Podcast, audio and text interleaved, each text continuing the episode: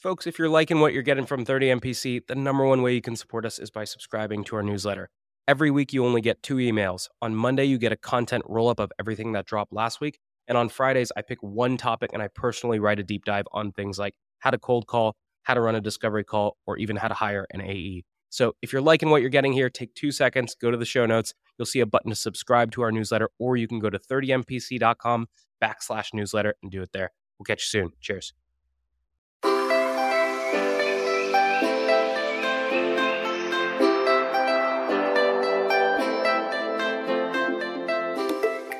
Good morning, everybody, and welcome to this episode of 30 Minutes to President's Club. My name is Armand Farrokh. I'm here with my co host, Nick Cegelski, and today, for round two, we have the man of humbling disclaimers. We have Charles Muhlbauer of CB Insights. Nick, why should people listen again? I'm a little bit biased, but Charles Muhlbauer taught Armand and I a technique called the humbling disclaimer. And we legitimately three weeks after we recorded with Charles, used the humbling disclaimer to negotiate almost $100,000 off of an apartment building we bought. So I don't know. If you want to get better at negotiating and discovery, give this one a listen.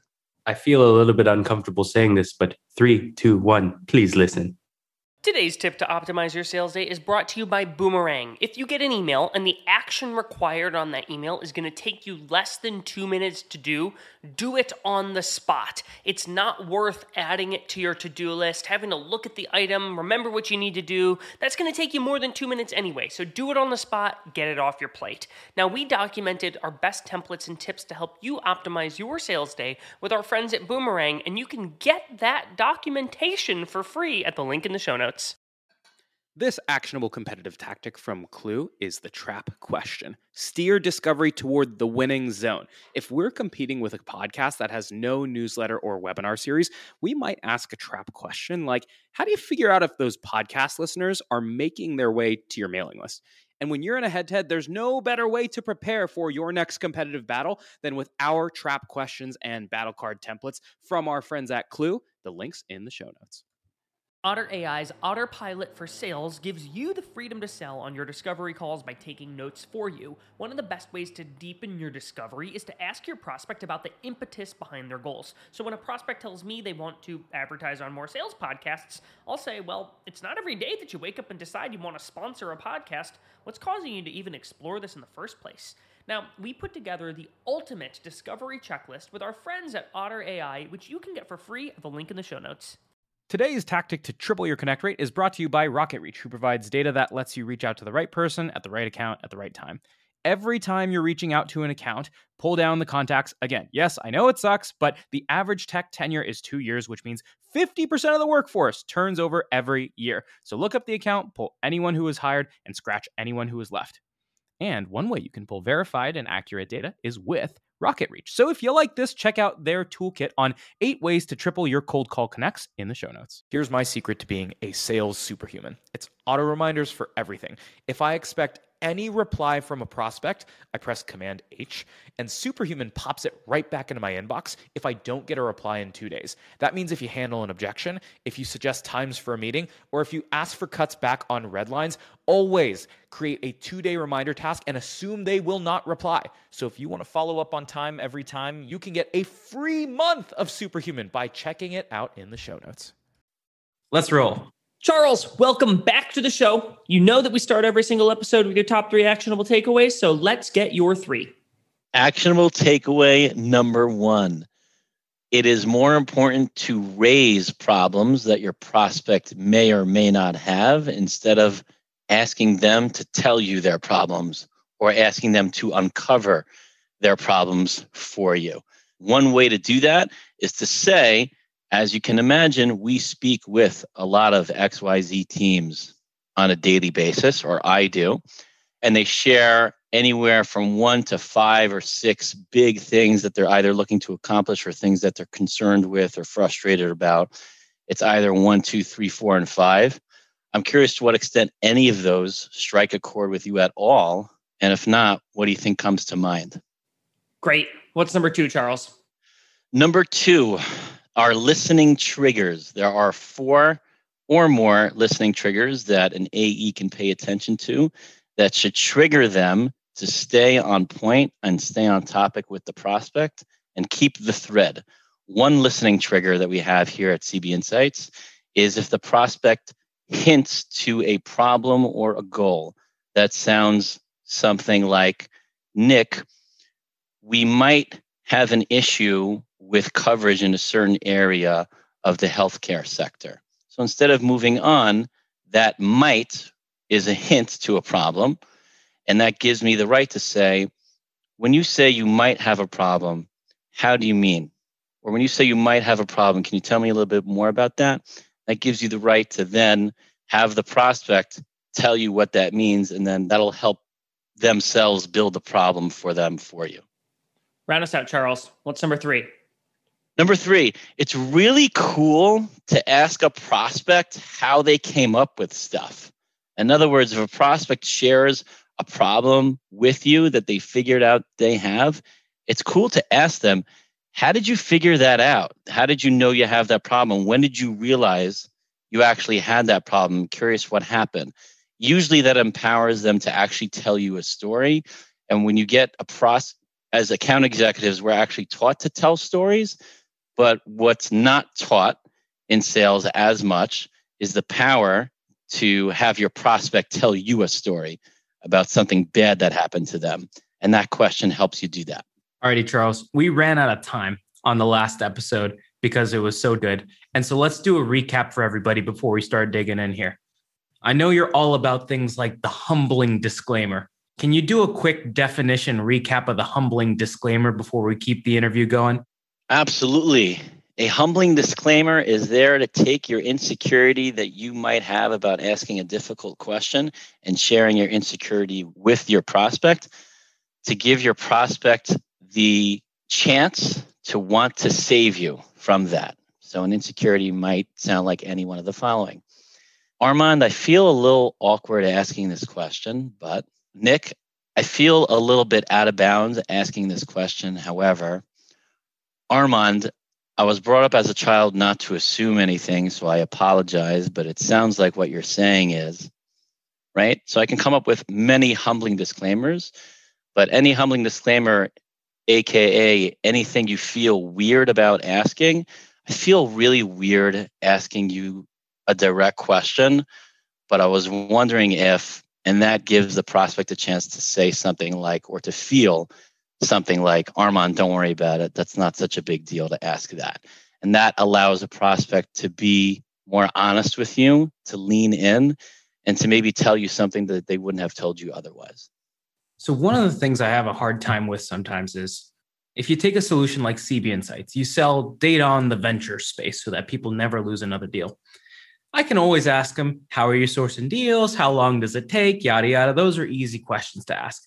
But I'm afraid to ask the partner of a venture firm, Well, how many deals you lose last month that you should have gotten first? Right. And so, ha, what what might be a way I use the humbling disclaimer on some of those really tough quote unquote impact questions to soften them up? Yeah, it's a good question. I find that just in general, impact questions could be one of the most awkward questions to ask somebody.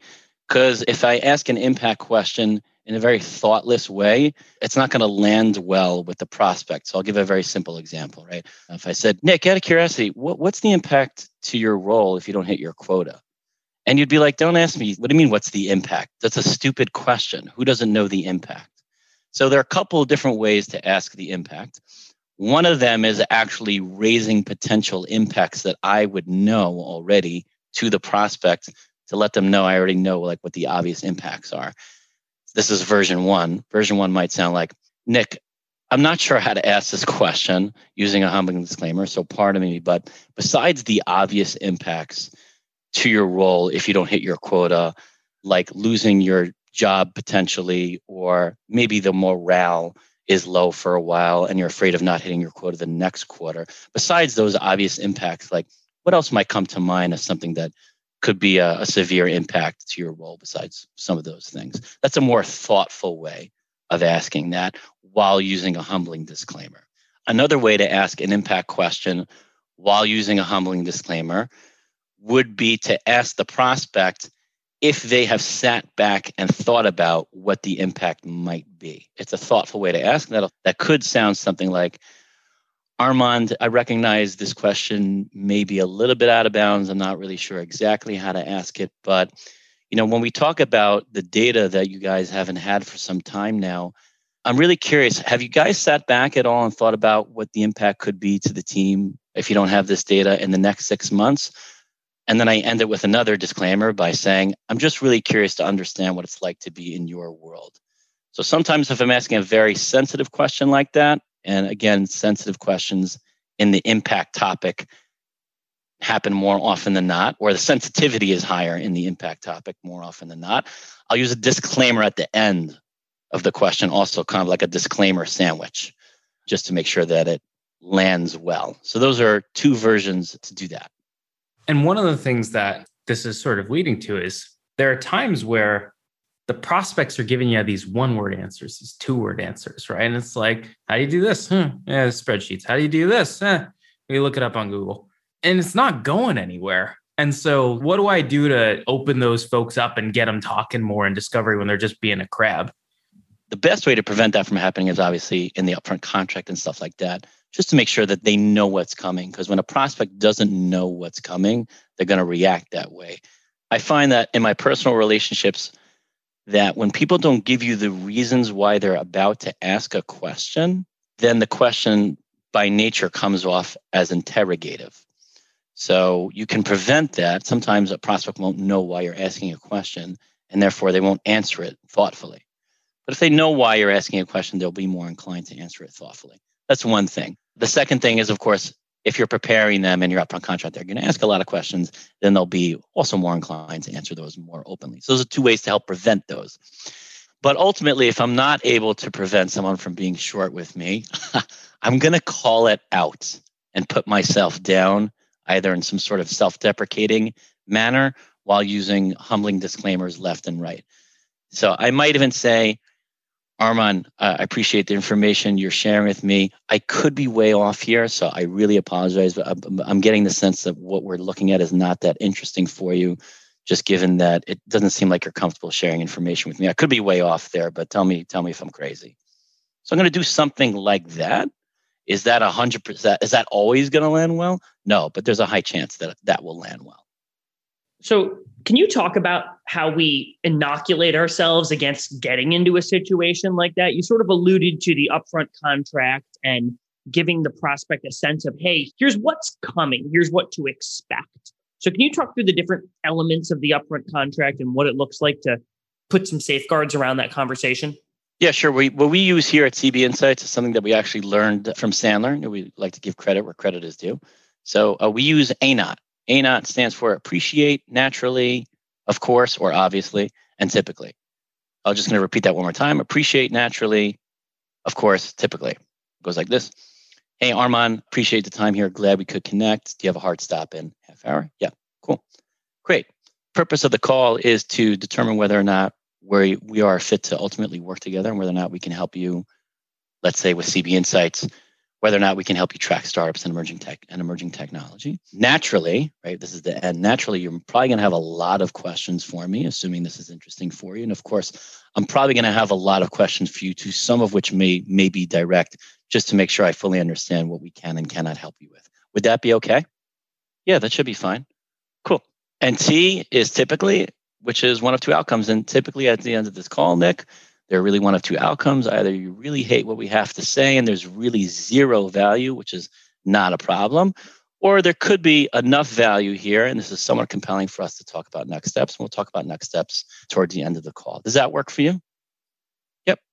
So that type of upfront contract, at least the middle, the prospect has given you permission to ask questions because they're going to have questions and you're going to have questions. And that's cool. And they won't forget that. So the piece you kind of brushed over it in the beginning. You talked about do you have a hard stop at at one o'clock? And I posted about this on LinkedIn recently. I posted about the upfront contract, and somebody commented and they said, "Why would you ever give the prospect a chance to cut the call short and say they have a stop sooner?" How would you respond to that, Charles? It's an understandable question. The way I would respond to that is the more you give prospects an out or a say the better they will respond. And if you give them an out or a say, hey, is a hard stop okay or not? and they say it's not, you want them to be honest with you, don't you? So if it's not okay, that's okay too. It's okay if it's not if it's a bad time. Because if they're interested, they want to talk more. And if you say, actually have 15 minutes, so can we talk about in 15 minutes? You say, sure, we can definitely talk in 15 minutes. We just won't be able to get to probably what you want to get to on the demo, but it's no problem. Let's talk about what you might find interesting, and I'll tell you a little bit about where we can and cannot help, and we'll, we'll take it from there. So we just want honesty, is really what we want. And when we have honesty from the prospect, we always know where we're at. I'm going to say one thing great account executives are not afraid to know where they stand. They're just not afraid to know. Even if the prospect doesn't want to talk more and they tell you that, they're just not afraid to know where they really, really stand. And as long as you're not afraid, you'll get the prospect to be honest with you. And that's the benefit of doing stuff like that. As a new seller, sometimes I'd get in a discovery call and I'd get really, really nervous and I'd freeze and my brain would not have, like, I wouldn't know what question to ask to keep the conversation going and me learning more. Like, I literally didn't even know, like, what is the first question I should ask, which might be different depending upon your sale, but like, I would get onto meetings. I'd be like, so, um, and I'd like sort of wait for the customer to start the business conversation. And that might work for somebody like Armand who's like kind of direct and to the point and they'll get into business sooner. But for me, because like I, I will make some small talk in the beginning, it just ends up dragging out and out and out. And then if I'm selling to someone like Armand, they hate me because I've talked about the weather for 10 minutes. Hey guys, this is Armand from the future. We just got off recording with Charles Muhlbauer for a round two, and he went through a killer three, four, five minute monologue on how to run a discovery call from beginning to end. And so we sliced it up, diced it up so that you have one five minute playbook on how to do discovery. Here it goes right now. Cheers. So the quote unquote small talk happens before the upfront contract, but I the small talk that we try to encourage here at CB Insights is actual discussion about something relevant to their team, ideally. So, you know, by the way, before, hey, glad we could connect, Armand. Do you have a hard stop? Yeah. By the way, before we kick off the conversation, I just wanted to let you know I noticed that you guys did invest in this company or you just came out with this product. And I thought that was really cool. I don't know to what extent that was something that you were involved in. I was curious to understand, thought I'd ask. Or having a conversation, I'm present. Oh, that's really interesting. I didn't know that. That's so cool. I think what you guys do is really cool. Well, that's great. So, purpose of the call, right now, I'm getting to the upfront contract, right? Upfront contract. After the upfront contract, this is basically we're doing a roadmap now, right? Once we have the upfront contract settled, we'll say, by the way, was there anything else you wanted to accomplish uh, from this call outside of the agenda that I had? Yes or no? What is it? Cool. By the way, I'm not sure what your familiarity is with CB Insights, if at all. Usually they don't have any. Then I might ask for permission. Cool. Would it be helpful if I gave you just some quick context on a high level about what we do and then we'll take it from there? Yep. The high level context is like 25 seconds max. So that might sound something like, cool, what we do is very simple. We help ensure that you guys have peace of mind around never missing a startup or giving you a high probability of not missing a startup, as well as ensuring that you have all the early warning signals to catch the right startup to spend time with so it doesn't have a negative impact on your build by partner or other strategy internally. So that's a little bit about what we do. And now I'm now kicking it off to the prospect. Every innovation team that we talk to is a little bit different. Curious to understand a little bit about how your team operates and how you guys track startups and emerging tech. Cool. I scratched the itch. Now they're telling me a little bit about what they do. So I want to know one, what do you do? Two, I want to know how do you do it? Can you help me understand how you guys actually track startups and emerging tech? Just really curious to understand. They're going to tell me how they do things. I, of course, am going to ask a number of clarifying questions. Oh, does that mean this? Does that mean that? Are you separating this? Are you separating that? Oh, got it. After those two points, I am now going to hammer home the raising problems question, which I did at the beginning of this conversation, which sounds like at the beginning of the call, right? Just so you know, I speak with a lot of other teams. This is what they tell me. These are the problems that they have. And I'm curious to what extent either that resonates with you, and if not, what comes to mind, or you can say, I'm curious to what extent that surprises you at all. I like asking that question. Curious to what extent that surprises you. Because if they're in the game, they're going to be like, no, that doesn't surprise me at all. And if they bite on a problem, now I can say, I have to assume maybe you've tried to address that on your own. And maybe either you try to and you couldn't find the right solution, or you tried to, but realized didn't have enough resources internally to do it. So maybe that's why you're talking to me. But before you ever spoke to me, like, what'd you try to do before that? So I want to get a sense of like, not just what the problem is, but yeah, this is how we realized it. This is how long it's been happening. And this is what we tried to do about it, but it sucked. And so that's why I'm talking to you. So I'm as the account executive, I always want to know why are you talking to me still? Right? Why are you still on the phone with me? Why, why, why? And so once I have all that information, then and I peel the onion a little bit, I might even ask an impact question when I'm ready. But I want to get at least a, a, fair understanding as to what their pain is and be like, oh, wow. If it, sometimes a prospect will tell me a story when I've asked them, how did you figure out that that's been an issue for you? They'll tell me a story. And I love when a prospect tells me a story because that's like, it's interesting. How often does a prospect tell me an actual story that happened to them where they, a competitor found something ahead of them? And I'm like, wow, that sucks. I'll be like, yeah, it was terrible. And now there's like a bond, right? But now I can move on. The way I'll move on and say, cool, I appreciate you sharing all that information with me. I'll ask for permission again. I'll say, would it be helpful if I can give you some context on where we might be helpful here and give you some understanding as to where we could help you potentially? Yep, cool. Then I'm going to go into a, a greater, more tailored pitch. You mentioned A, B, and C. We do D, E, and F. And this is where we might be able to help you. After that, I'm going to pause and say, I'll pause here and see what questions you might have for me. I'm not going to say any questions you might have for me on that. It's like thoughtless. So I'm going to pause here and I'm curious what questions you might have for me, AKA, because who wouldn't have questions on what I just said? Now I'm going to give the prospect a chance to ask me a few questions one, two, and three. I'll answer it. I'll answer it. I'll answer it. Then we'll move on to great. I appreciate the questions that you're asking me, Armand. The challenge here is we're just talking about how he might be able to help you, but you're probably really going to want to see it for yourself to make a full determination as to where we can actually help you and where we can't. I guess pretending that we can help you, do you think it would make sense for us to show you how we can help you on another call? Right. So I'm doing a little pretending, bringing the future to the present, which we'll talk about. Assuming we can help you, do you think it would make sense to talk more about that on another call? instead of saying, I think we should talk on another call. I think we should, I, I'd love to see how we can help you on another call. I'm not saying I think, I love, we should. That language is gone from my vocabulary. It's you told me this. Assuming we can help you, do you think it would make sense for us to talk again?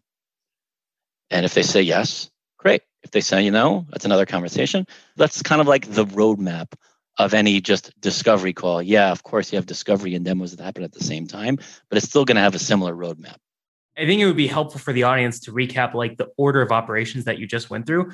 And dude, every time someone asks me like, how do I get started on discovery? I'm literally going to send them those five minutes of monologue because you literally just walk through a discovery call. So step one, when I was selling insurance, we used to call this the approach. Whereas the first thing you're asking them after you set up that upfront contract is you're asking them, hey, how much do you know about CB Insights? Because if you just start pounding them with disco questions, they're going to be like, I don't even know what you do. Right. From there, you might give them the 20 second, very short, here's what we do type of thing. So after you know how much context they have about CB Insights and you've given them a little spiel, you ask them how they're doing things today. Right. From that point on, you're not going into these crazy impact questions. You're raising issues so you're not making them cringe like crazy or anything like that. And you're saying, here are the six different things we see when we typically see a situation like that. What do you think? Right. So, what we've gone through is we've gotten the context, we've gotten their process today, we've raised issues, not as the message, but as the messenger. They've said, hey, this one or this one is interesting. And so you've now identified an issue. From there, now you're in humbling disclaimer land. You're digging deeper into that problem. And ideally, you start to get them to tell a story, right? And so, like, how'd you come to this thing in the first place?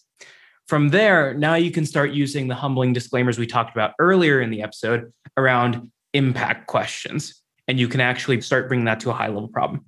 Yep, and I want to say another thing. When you when you are in humbling disclaimer land, you're also in bringing the past to the present land. You give me a problem, I want to talk about the past. When did you come up with that? How did you figure that out? Did you ever do anything about it? It sounds like you tried to do something about it, but you didn't have enough resources. Is that what I'm hearing?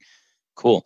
You might even ask, I recognize this question may be out of bounds and a little weird, but to what extent do you feel that this problem is big enough to actually potentially invest to solve? I don't even know how to ask that correctly, but I figured I'd ask that because it sounds like you haven't really invested any capital of your own to solve that in the past, but I thought I'd ask. Curious how you think about it. Curious how you think about it. Anyway, I think I got a little bit out of hand there.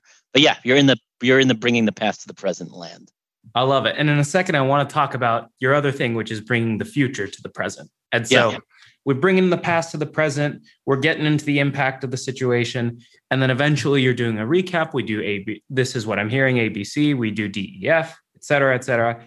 And then you're saying, hey, we got five minutes left. Here's the challenge is you're going to want to see this thing before you actually make a decision. I'm just going to delineate after bringing the past to the present. Then I'm going to say, would it be okay if I can tell you? Would it be helpful if I share how we might be able to help you? Yep. This is how we can help you. I'll pause here and see what questions you might have for me. What's this? What's that? What's this? Cool. It's this. It's that. It's that. Great. By the way, Armand, we have like five minutes left. The challenge here is sounds like we might be able to help you. The challenge here is you probably want to see it to make a full determination. Pretending that we can help you. Do you think it would make sense to talk about that on another call? So I just wanted to delineate those steps. Sorry if I cut you off there. No, you're good. And then from there, we already have the next steps. And so we've brought the past to the present. We have our full discovery playbook. What do we do to bring the future to the present?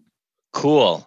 I love bringing the future to the present. As an account executive, it's your determination and judgment call from a professional standpoint to determine when you feel it in your gut, it makes sense to bring the future to the present. Let's assume you feel okay doing it before you schedule that next call. Okay, when would you like to have the next call? Tuesday, 3:30. Awesome. By the way, just out of curiosity, what I didn't ask is I wasn't sure, you know, assuming, let's pretend we end up working together. I recognize it doesn't happen every single time I speak with somebody. Let's pretend we end up working together. How do you guys make decisions on this type of stuff? Right. So I might ask that. I might ask, cool, who else on your team do you think might feel left out if they weren't on the next call? Or who else on your team do you think might feel that it's important for be, to be on the next call also? Fine. Now, before the demo, you can say, let's say you didn't ask it on this call but you're asking it on the on the full demo call. Hey, glad we can kick off our call. You went over some discovery stuff. By the way, Nick, assuming you walk away from this call saying, "Holy cow, Charles, this is unbelievable."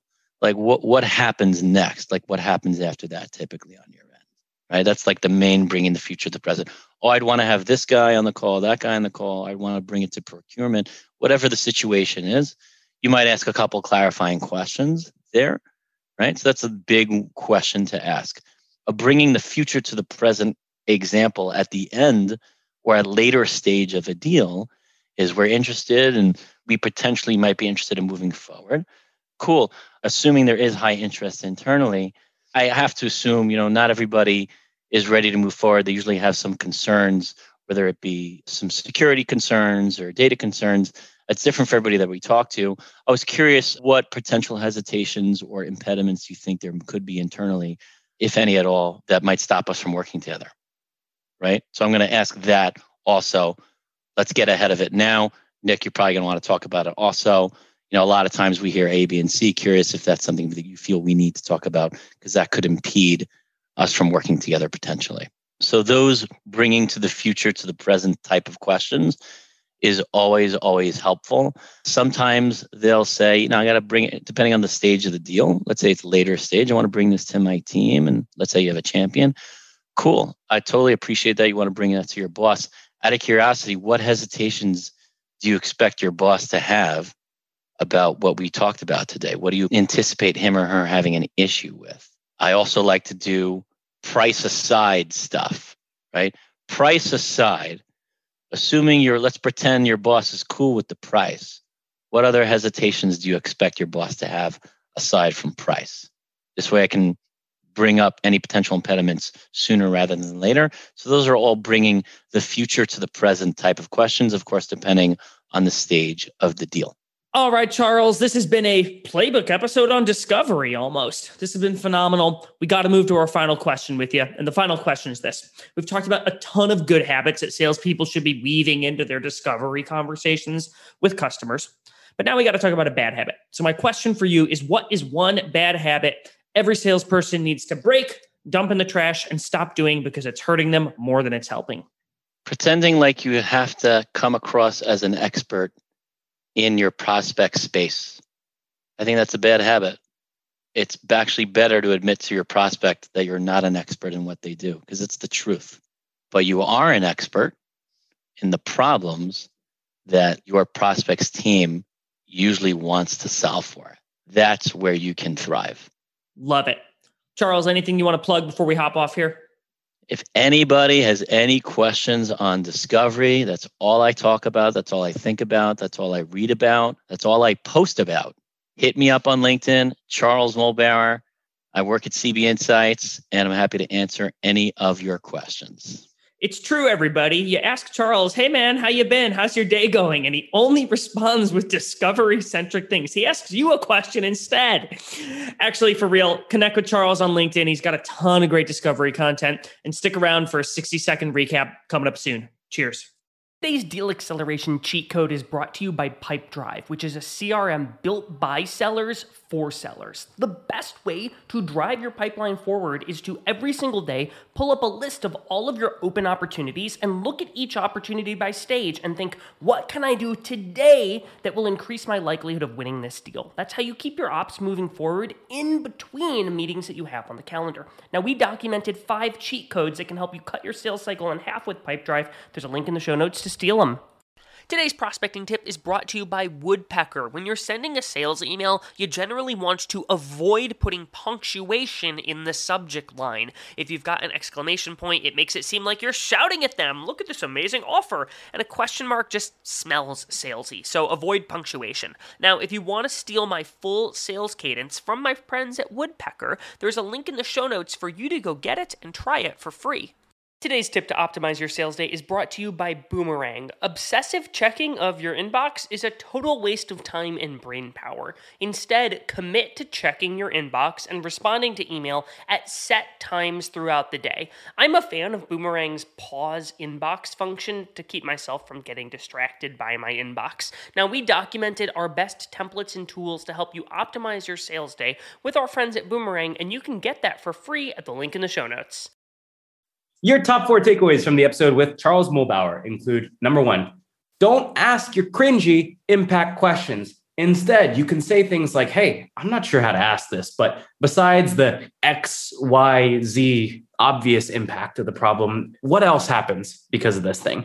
And it'll make it feel a lot less cringy than what would you do with all that time back in your calendar? Number two, before your tough questions, you can say things in a humbling disclaimer, such as, I recognize this may be out of bounds. I'm not sure how to ask this, or I'm just curious to know your world a little bit better. Number three, when you're talking about next steps, use let's just pretend language. It sounds like, hey, let's just pretend you walk away blown away by this thing. What happens next here?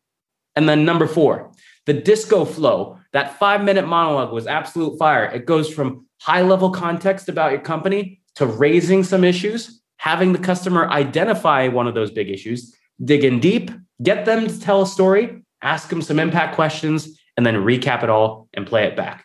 Alrighty, those are our four. Nick, how can people help us out? Well, the last time we recorded with Charles, I asked people to send me a humbling disclaimer in their LinkedIn connection request, and I got some really funny ones. And so, if you're a new listener and you haven't connected with the good looking hosts, well, send us a LinkedIn request, and instead of trying to sell us leads or saying, your profile looks very interesting, let's connect, toss a humbling disclaimer. Make me chuckle. I need a smile nowadays. Thanks for listening, and we'll see you guys next week on 30 Minutes to President's Club.